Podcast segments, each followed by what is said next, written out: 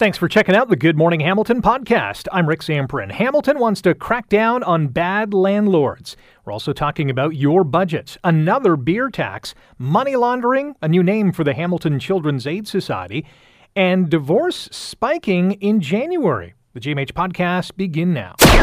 This is the Good Morning Hamilton podcast on 900 CHML. Well, it's being called the first of its kind in Ontario, and it's happening right here in Hamilton.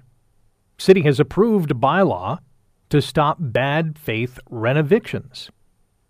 Between 2017 and 2022, there has been nine a 983% spike in renoviction notices or N13s issued to tenants. And according to the Director of Licensing and Bylaw Services, quote, the proposed bylaw would require all landlords citywide to obtain a renovation license from the city prior to commencing any renovation work that requires an N13 notice to be issued to a tenant.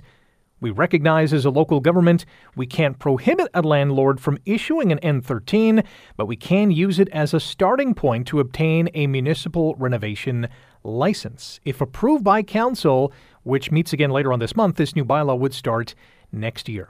Daniel Chin is the president of the Hamilton District Apartment Association and joins us on Good Morning Hamilton on 900 CHML. Daniel, good morning. How are you?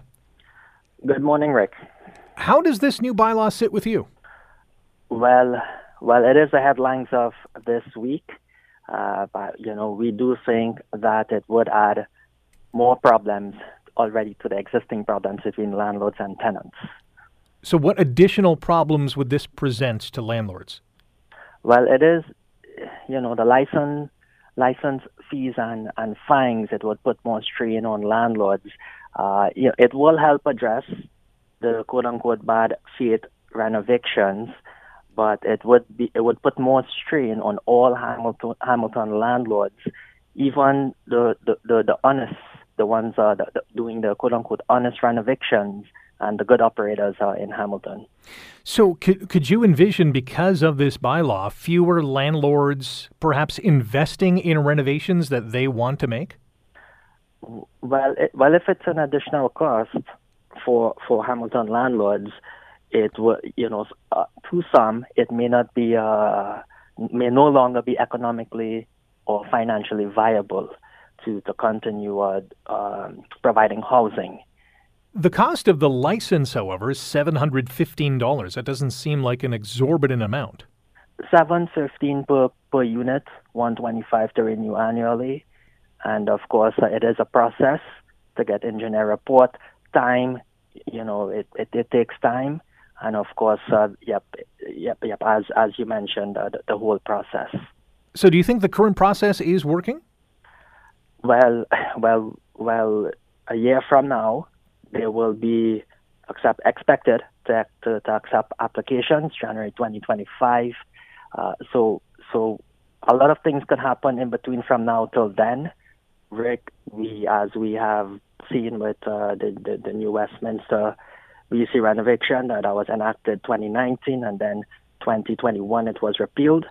Uh, you know the the renovation bylaws took some parts of the Bill 97 and also what they learned from the New Westminster uh, to, to, to not have any conflicts uh, with, with what was, uh, you know, stipulated in pr- provincial when the, they amended the Residential Tenancy Act. And, um, you know, so we will, yeah, we will see, uh, you know, how things will unfold. Um, but I do foresee it will add a lot more problems to the, the, the, the existing ones could some of those problems be? And again, we're in discussion with Daniel Chin, the president of the Hamilton District Apartment Association, regarding Hamilton's new uh, renoviction bylaw. Could some of those problems be a landlord is going to look at their units and think, you know, I'd like to make some renovations. I just can't afford the cost, the $715 cost per unit, as you said, to do so. And we'll see f- more and more units fall into disrepair? Is that what you're kind of forecasting? Well, well, first of all, most of these uh, these these buildings uh, built in 60s, 70s, 80s, you know, they're approaching, you know, that age of 50 to 70 years old, and, and some really are needed. Uh, these repairs or substantial repairs are needed in, in these buildings. Um, so so it's not uh, surprised to see uh, you know uh, that as you mentioned the, the, the 900 something percent increase with N13s. Now now Rick, there are some who quote unquote bad faith renovictions. That's a different case, but there are many good many good housing providers in Hamilton. And of course, uh, this new imposed bylaw goes for, for, for all, even the good ones. And um, and of course, as what you have seen with um, there's a renoviction and there's a safe apartment building bylaws, which is equivalent to the Rent Safe Toronto. And when that was um, you know imposed in Toronto, uh, that you know the aftermath pretty much showed there was a lot of good up good operators, uh, rental housing providers, but uh, of course uh, things did improve, and uh, of course it did help address the bad ones which I believe is the intent in Hamilton as well. Sure, absolutely. Daniel, thank you for your uh, insight into this and your opinion on the topic. I appreciate your time. Okay, thank you very much. Daniel Chin, the president of the Hamilton District Apartment Association, offering uh, his thoughts on this bad faith renoviction bylaw. And listen, I think the, a new standard needs to happen. We're seeing, and, and not all of the 983% spike in these renoviction notices are bad faith renovictions. They simply aren't. But those that do happen, they certainly hurt those tenants. And you can imagine the, the stress and the financial impact that they have to endure. It's not fun. You're listening to the Good Morning Hamilton podcast from 900 CHML. As we know right now, the current proposed budget spike is at 7.9%. And that's going to have an impact on you and I and everyone else who lives in this community. And we had Hamilton's mayor, Andrea Horvath, on the show earlier this week, and she too realizes the budget pressures that you are going to face. I do want to reassure people that I know it's really hard out there right now. Uh, I know it's hard times and I know that it's really expensive uh, to just get through everyday life these days. And we need to make sure that our, our property taxes are manageable. What expenses are you going to have to trim from your household budget? That's our poll question of the day today. Is it TV streaming service, a newspaper subscription, fewer restaurant trips, or other? I was hoping for many more categories. We can only do four on the X poll. Got a post on X from Allison who says, I mean, for me, it amounts to an extra $300 per year, and thankfully that makes no difference to my budget. And there might be a lot of you out there thinking, okay, that yeah, I, am gonna have to pay more for taxes, but I'm still okay. I'm not gonna I'm not at the point where I have to cut anything. We do know a lot of people are in that boat. If you're one of those, I'd love to hear from you. 905 645 3221 or star 9900 on your cell phone. Maybe it's your cell phone bill and you're thinking, do I need all this data? Do I need the, the mega plan that I have?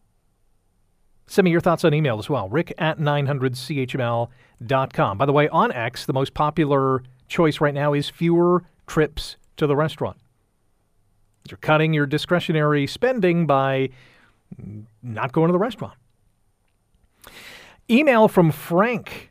Again, the email, rick at 900chml.com. For me, a long deserved retiree, it is an unfortunate back off to taking the holidays my wife and I have always dreamed of being able to afford, along with any excessive drives to anywhere.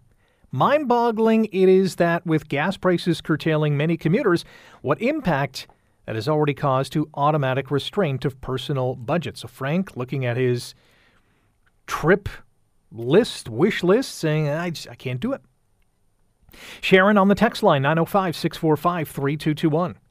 How much is the costly light rail transit contributing to our tax increase? Something no one will be able to afford by the time it's built. Sharon looking ahead down the road to other budget impacts. Text from James. As a person that has been rent evicted, and a tradesman that does work for property companies all over southern Ontario can tell you that the owner will spend the money to upgrade their units, as most spend 5K to renovate and increase the rent by 800 to $1,000 a month. They will fire out how to pass that on to the tenants, or I guess figure out. Uh, James making a comment on the renoviction bylaw. Dan on the text line 905 645 3221 on how Hamilton's proposed 7.9% budget increase, at least at this point, how it's going to affect his household budget. Dan says, I'm not cutting back. I'm just hoping to win with those Lotto Max tickets from CHML. Dan, good luck. Have a great day, Rick. You as well. Mike comes in and says, I might shop my Spectator subscription two days a week.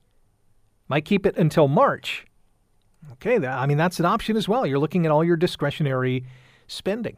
Sam writes, raising taxes 8% going to hurt lots of businesses. Some might have to close. That's the ripple effect, right? If we're being taxed more, that means less of our money is going to be spent in the economy. 905 645 3221. How is the current proposed property tax hike here in Hamilton, which stands at about 8%? How is that going to impact your household budget? Got a really extensive text from Paul in Stoney Creek.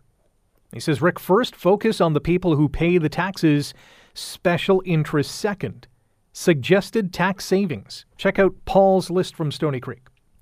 Number one, why does a person who drives a car not have to pay $2 for meter parking just because they put a handicap sticker on the dash. All should pay.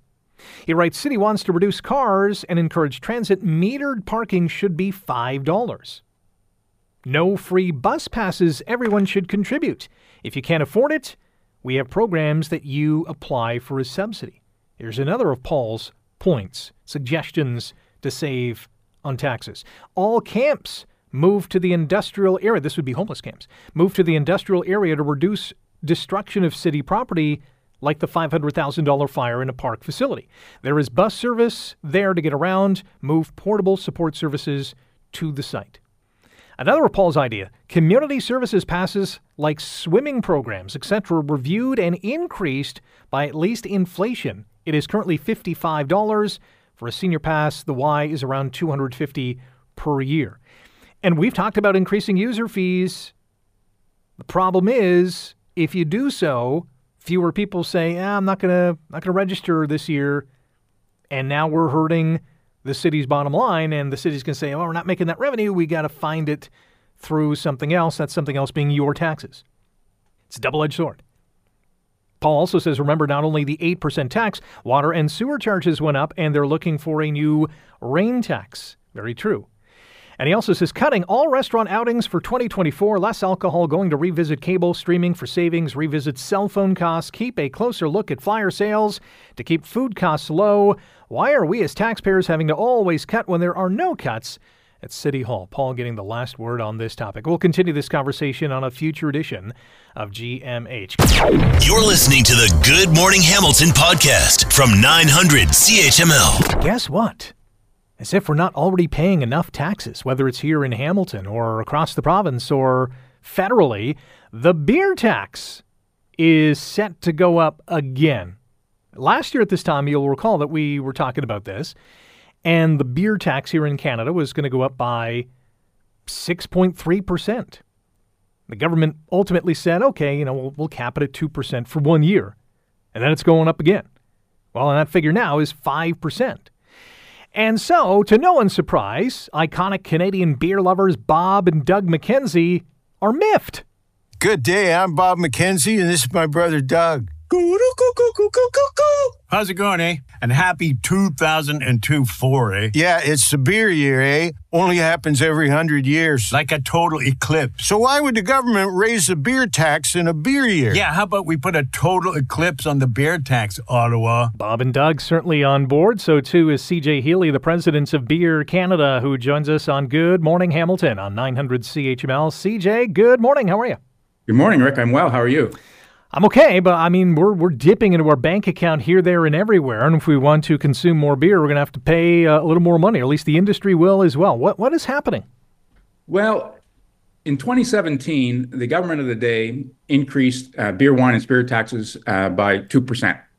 But they did something really sneaky. Uh, at the same time, they introduced an automatic inflation-based increase that would go in effect April 1st every year. And the reason they did that uh, was that they thought we were in this Goldilocks economy where inflation would be 1% to 2% forever, and that they thought it was a level that the industry and consumers could live with, and it would give the government a little bit more revenue to fund their priorities. Uh, but the crystal ball wasn't very good. And as we all remember, last year, inflation spiked, and it uh, hasn't really uh, leveled off enough to uh, make this policy make any sense under the current circumstances. So does that tax is that being paid by beer makers and then passed on to consumers? How is it working? So it is a production tax. So it's the first tax that's imposed on a brewer at the time and point of production. And ideally, uh, it is included in the price of the product. But Rick, as you know, everybody is really feeling squeezed, and uh, brewers have faced you know huge cost increases. Uh, Barley is up probably 40%, packaging costs 30%, freight costs have doubled, and they had a hard time passing even about half of those costs into the price of the product. Um, consumers just don't feel that they can pay more for uh, beer, and certainly our wholesale customers, uh, bars and restaurants, can't either. So it's a real dilemma. Um, brewers are facing these increased costs, and it's just the wrong time for the government to pile on new taxes that you know we don't know how we're going to absorb how much tax is poured into a bottle or a can of beer? So in Canada, we have the dubious distinction of having the highest uh, beer taxes in the G7. So about 50% of the price someone is paying for a beer today are taxes already. So we're, we're not asking for a handout here, right? We're already paying more than our share. It's just the wrong time uh, to impose the biggest tax increase on Canadians in the last 40 years. CJ Hélie is the president of Beer Canada. You can find out more at hereforbeer.ca as we're talking about the beer tax Uh, projected to go up nearly 5% this year. When does this happen? So it automatically increases on April 1st. Uh, so the window to fix this is really this year's federal budget. Uh, no date announced, but let's say probably the third week of March is the most likely date uh, where we're going to have to have a decision uh, whether or not the government is really crazy enough to impose this tax at this time. And does it mean that the the price of beer will go up five percent? Is the is the maker going to pass that entire tax on to the consumer? You know, ideally they would in a in a perfect world from their perspective, uh, but I just don't see that happening. I, I, think the consumer just is not in a position to pay more. Um, so it, what it will do is probably force some brewers to absorb uh, more than they would like, and uh, currently about 53% of small Ontario brewers are losing money.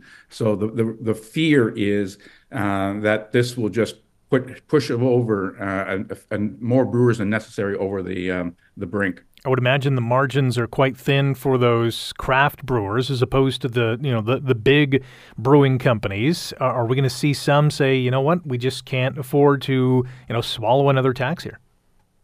We're already seeing it. Uh, we're seeing some closures. Uh, we are seeing some for sale signs. Uh, we are seeing, you know, strategic partnerships, joint distribution agreements, everything possible to try to make their businesses more efficient. but Uh, after three years of COVID uh, and depressed sales and higher taxes, it's really, really challenging for a lot of our members. Uh, CJ, is it just beer? Is is wine and, and other alcoholic beverages being taxed or, or going through these tax increases as well?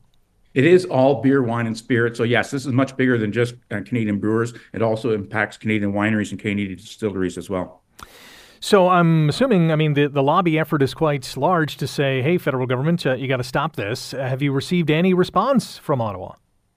We have a huge amount of sympathy in Ottawa, and I am very much optimistic that if we had a vote in Parliament, we would have almost unanimous support not to impose a nearly 5% beer tax increase.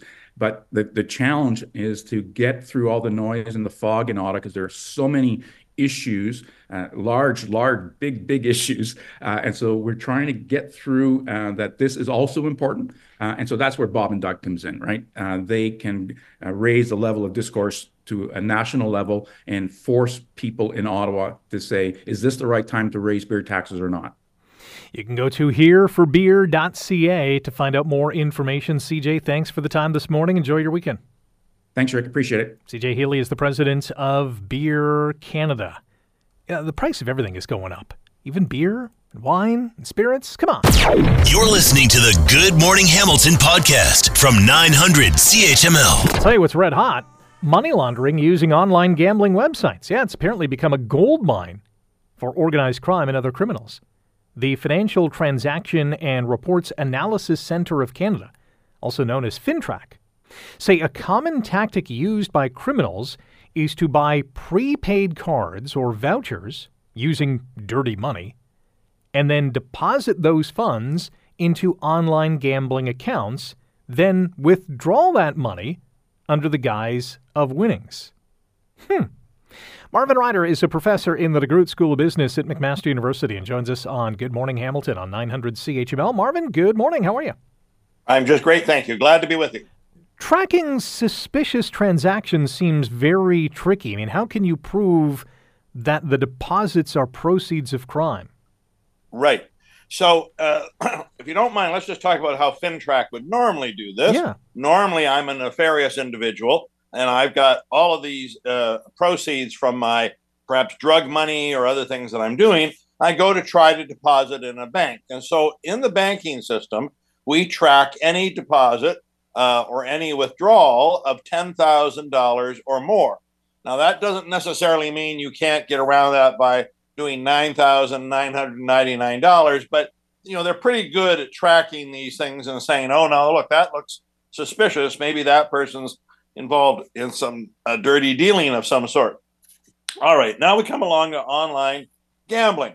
And the online gambling companies, totally by accident, have set up a system that is perfect for these people. What do I mean by that? Well, if I'm going to do online gambling, I have to deposit some money into an account so I can place my bets. And the online gambling people have made that really easy. You can do a transfer from your deposit, uh, from your bank, excuse me. You can do a transfer from uh, PayPal. You can do a transfer from here or there or somewhere else. And so great, you've got your account, you place some bets, and let's assume you win a couple of times. Well, now how do I withdraw my money? Oh, that's easy too. You can withdraw to all kinds of things like a gift card, or you can withdraw to PayPal, or you can send it to one of your offshore banks. It's so easy to gamble. And I am absolutely certain the people behind online gambling never, ever thought about this being used as money laundering. They made it easy for people to do the do the gambling. They didn't realize how easy they would make it for nefarious individuals. So this report came out yesterday. Now the question is really, what is the online gambling people going to do to tighten things up?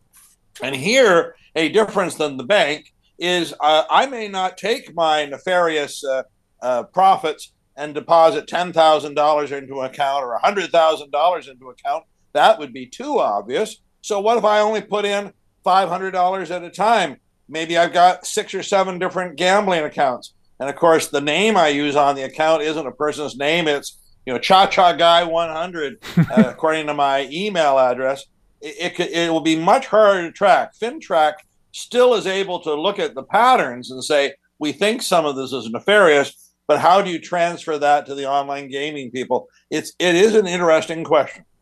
Cha Cha Guy 100 sounds like a fun guy. What is yes, what is the impact on legal on, on, online gambling? Because we know this is being done with illegal and, and offshore gambling sites. What's the impact here, and are are we expecting any changes to be made? Well, that's again, that's the interesting question. Uh, when it comes to online gambling, there are certainly sites that have been authorized by the Ontario Lottery and Gaming Commission, Commission OLG, and presumably OLG could say to those people, "Okay, we need to tighten things up. You need to only accept money from these legitimate sources. You only need to pay out money to these legitimate sources, and so on and so forth." But thanks to the internet, you can use all kinds of online gaming sites many of which are not regulated at all in Canada. So we can imagine American sites, but there are sites set up by many of the Caribbean nations to allow online gambling. Everybody seems to want to do some of this, and we don't have any jurisdiction in in sites based uh, outside of Canada. So even if we tighten things up here, it doesn't mean these nefarious individuals still can't find a way to launder their money through these international sites uh, unless you get international cooperation. So then again, I can imagine as we negotiate treaties or renegotiate treaties or update treaties, whether it's NAFTA or something on a world level, we might try to work on this, but it's hard to do. And and again, one of the great things about the power of the internet Uh, there are, I'm sure, lots of other loopholes out there in ways that people can transfer funds that we didn't imagine. Not the least of those being cryptocurrency. That's why everybody loves crypto. There are no records. You can't really track what everybody's doing. So that has been the really the biggest choice for nefarious individuals. I haven't seen a dollar amount on this, but I'd imagine it's into the billions. Well, certainly, um, uh, it would certainly be in the millions. I don't know if it gets to the billions because, again, you have to be a federally sophisticated and, and nefarious individual. Not only do you have to have illegal proceeds, but then you have to have the patience to try to work this system. Uh, but nonetheless, I, I, yeah, I don't think they can actually put a dollar value on this. How much is going through? The report yesterday was really to alert us that this sort of stuff was going on, and then I think they're hoping to spur government agencies, whether they are federal or provincial, into taking some kind of action to at least tighten up the system and reduce the amount of this uh, money laundering that's going on. Fascinating chat as always with Marvin Ryder from McMaster University. Marvin, thanks for the time. Have a great weekend. Great, thank you. Mr. Ryder is a professor in the DeGroote School of Business at McMaster University. You're listening to the Good Morning Hamilton podcast from 900 CHML. The Hamilton Children's Aid Society has launched a new brand, including a new name to reflect a new direction that the organization is taking to support children, youth, and families in this community. The Children's Aid Society is now called Hamilton Child and Family Supports. And the executive director is Brian Schoen, and Brian joins us now on GMH. Brian, good morning. How are you? Good morning, Rick. I'm doing great, thank you. Uh, now, this is more than just a name change, right? Uh, yes, um, it's really um, just part of our our, our journey um, as we've moved forward as a Children's Aid Society. Um, we know that um, uh, we needed to change and do some things differently, and so we've been doing that over the last four years. Uh, and the time was right to really, you know, reach back out to the community and ask them um, what is it that uh, you need us to be moving forward in the city of Hamilton? And so that was the beginning of the process of looking at not only a name change, but some transformational change for the organization. So, why was there a need for change? What, what had to change? Yeah, well, I think one of the things that we, we know is that um, you know, Black uh, and Indigenous uh, children and families are overrepresented in the child welfare system. That's um, one of the things um, that we needed to look at.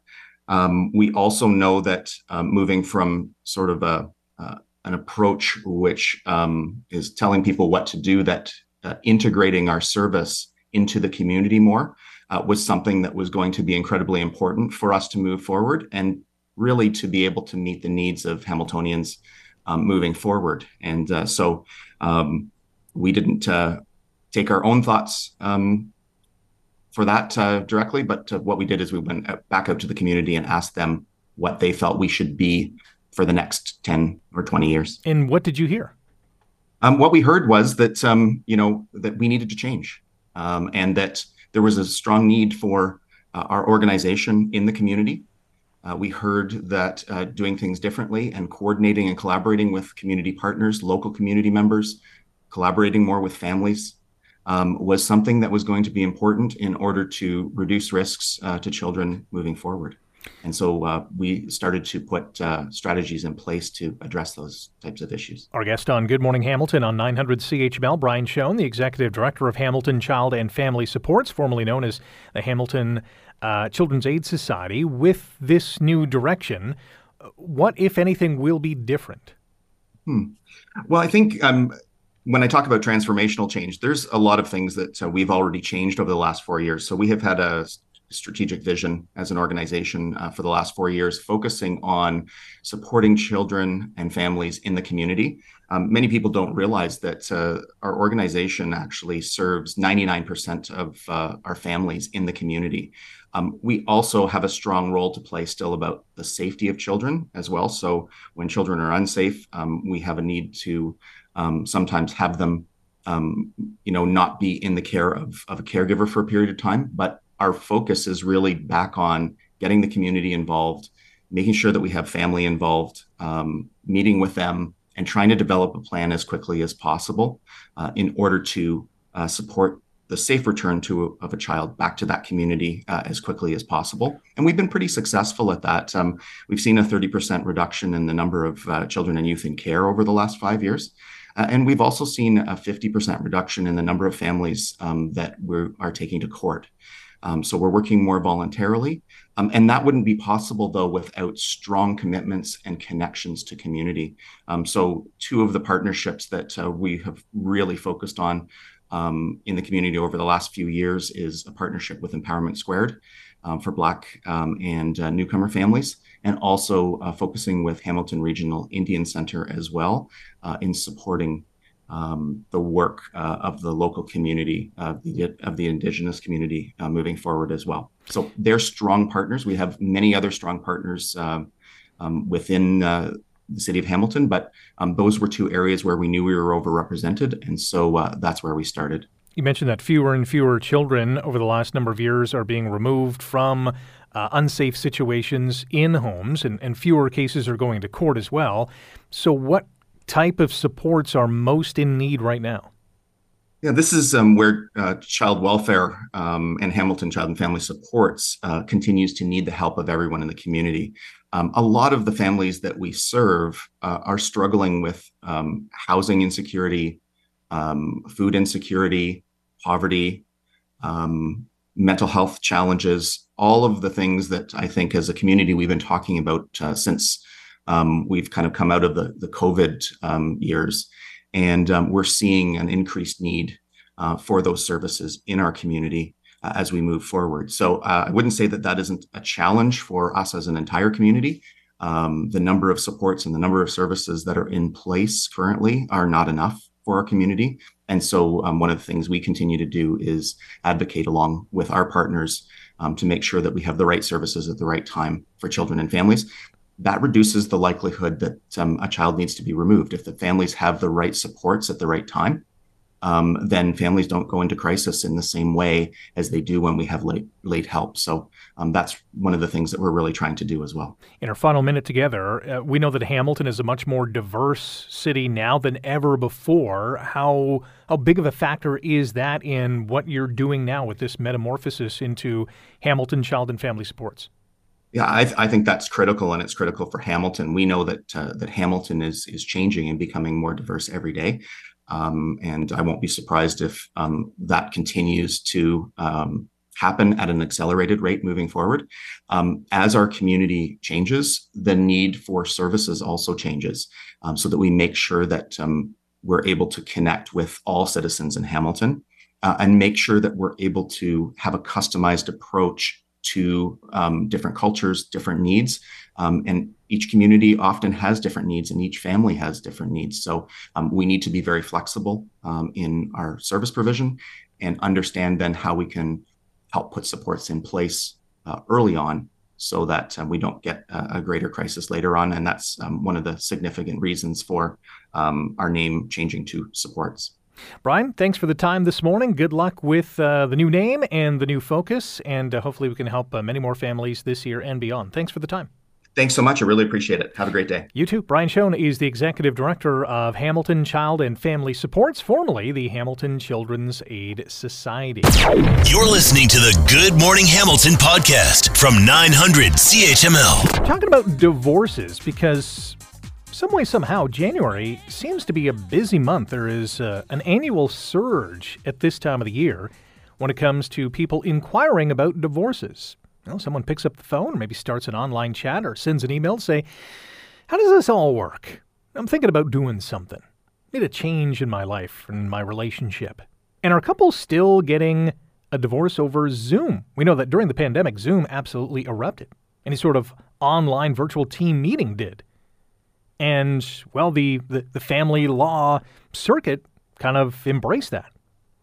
Russell Alexander is an Ontario family lawyer, founder of Russell Alexander Collaborative Family Lawyers, and is a guest of ours right now on 900 CHML. Russell, good morning. How are you? Good morning, Rick. Good to be with you today. Why is January a busy month for divorce lawyers? Is it does it uh, do with New Year's resolutions? Is that a factor? Well, in family law, Rick, we there's usually seasonality, which I mean, I mean by that is there's usually times of the year that are always busy. You know, back to school disputes, uh, kids coming off summer holiday. There's a busy period during the Christmas rush when people can't decide how they're going to decide divide up the, the holiday season. but, but clearly the busiest period for divorce lawyers is January. Um, you know, we call it Divorce Day in Canada. And there's a number of reasons why it gets so busy. Probably the big three would be people choose to divorce perhaps in the fall, November, December, but they want to wait and give their kids one more Christmas before um, before they divorce. So sort of preserve that memory. The second reason, Rick, you know, credit card bills start coming in in January. A lot of people overspend, and um, financial stress on marriages can be tough. That usually leads to breakdown. And I think the third big reason, Rick, is some people just want a fresh start, right? You know, you, you start the new year, you hear about everybody making New Year's resolutions, losing weight, um, connecting more with friends. Some people decide it's time for a new relationship and decide it's time to move on and get a divorce. You have uh, 10 main reasons for the spikes in divorce inquiries in January, kind of uh, brushed on a few of them. Yeah. One of them one of them that I, I really found interesting was the the family feuds aspect to right. this, which plays a part during the holidays. Yeah. It's nice to see them come, but it's nicer to see them go in many many respects. Um, yeah, deep-seated family feuds. Uh, when it comes to marriages, you know, oftentimes people are going to choose their family over their spouse, uh, depending on what the dispute is. Hmm. And that can lead to a rift. Other couples choose the spouse first, eh, which means they're not going to be as connected or see their family as often. So family feuds actually kind of erupt over Christmas time because everybody's spending all this time together. Uh, extended family come in, come in. Usually there's some history there or some stress from um, incidences that occurred prior to the relationship or childhood stress and all that. Everybody's stressed out at Christmas time to begin with, but that just adds to it. You mentioned too much togetherness, and we certainly saw right. that during the height of the pandemic, right? Like people were, more and more people were working from home. Couples were always yep. around each other, and that led to, you know, arguments about whatever the case is, and people figured out, yeah, I don't really like this person anymore this is a lot more common than you would think, right? We see that we prior to the pandemic, we used to see this with married couples all the time. Uh, and then one one of the you know one would be stay at home, and then the other spouse would retire, and they're all excited. They plan their retirement, and they spend all day together and realize they don't like each other that much. They're able to stay together because somebody went to work for eight hours a day, and the 24 hours a day is too much. Yeah. So Christmas is sort of a microcosm of that um, spending too much time together with your spouse sometimes uh, pushes one or both of them over the edge and they decide uh, that person's not right for them.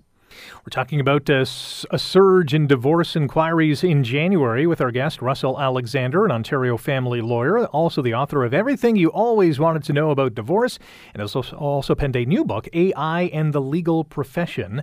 Uh, another main reason why divorce inquiries spike this month is the delayed decisions. You mentioned that, you know, families are waiting for that one last Christmas. You know, the, the new year arrives, whether it's a resolution or something they've had in their mind for, uh, you know, a long time, which also means a new beginning as well. People sometimes just want a fresh start. That's right.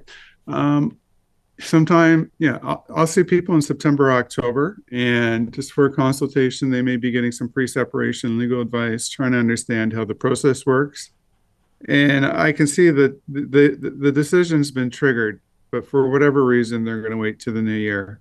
Um, mainly, the, the main reason for that, uh, I think, is when for families with children, they want to, you know, keep it as peaceful and as calm for the children as they can. They don't want the children to remember Christmas is the time that mom and dad divorced. They want it to be a happy time. So quite often people put off their decisions by one, two months um, and, and make a fresh start in the new year. And they're just putting their children's best interests first. So they're going to tough it out with the in laws, they're going to tough it out with their spouse, uh, but the decision has already been baked in. They're moving on as soon as January comes. In our final minute together, are couples still getting divorced on Zoom? Yeah, technology has really improved the court system, Rick. Uh, just think about a traditional day in court. You'd have to prepare yourself, drive to court, maybe an hour or two, find parking, go through security, wait in a busy courtroom, and then maybe have your case called five hours later. It's insane, right? but that's the, that's the way the court system operated. The big the concern was delay and expense. With Zoom divorce, what I call Zoom divorce, it means using Zoom or Skype or some kind of technology to log on to the courtroom remotely. You can do it from the safety and privacy of your own home, or you can take an hour off work, do your court hearing, have the judge give you a recommendation, and then get back to your day. So you don't have to worry about transportation costs, daycare costs, losing a day of work. If you're a victim of domestic violence, you can do it in the safety of your own home with a support worker. And you're not paying your lawyer seven hours to sit around the courthouse. You just pay them for the time that you're in the hearing. So I'm a big fan of it. Courts have adopted it. They're trying to bring the lawyers back to in person hearings. So we're seeing some by Zoom, some by in person hearings. So it's, it's an evolution, but it's one of those silver linings we want to preserve in terms of the efficiency from the pandemic. Yeah, there's so many pluses that you identified. Russell, we'll have to leave it there. Thank you so much for your time this morning. Thanks, Rick. Have a good morning. You too. Russell Alexander, family lawyer, founder of Russell Alexander Collaborative Family Lawyers, and also the author of Everything You Always Wanted to Know about divorce. Thanks for listening to the Good Morning Hamilton podcast. You can listen to the show live weekday mornings from 5:30 to 9 on 900 CHML and online at 900CHML.com. The Good Morning Hamilton podcast is available on Apple Podcast, Google Podcast, and wherever you get your favorite podcast. I'm Rick Zamperin. Thanks again for listening, and don't forget to subscribe to the podcast. It's free, so you never miss an episode, and make sure you rate and review.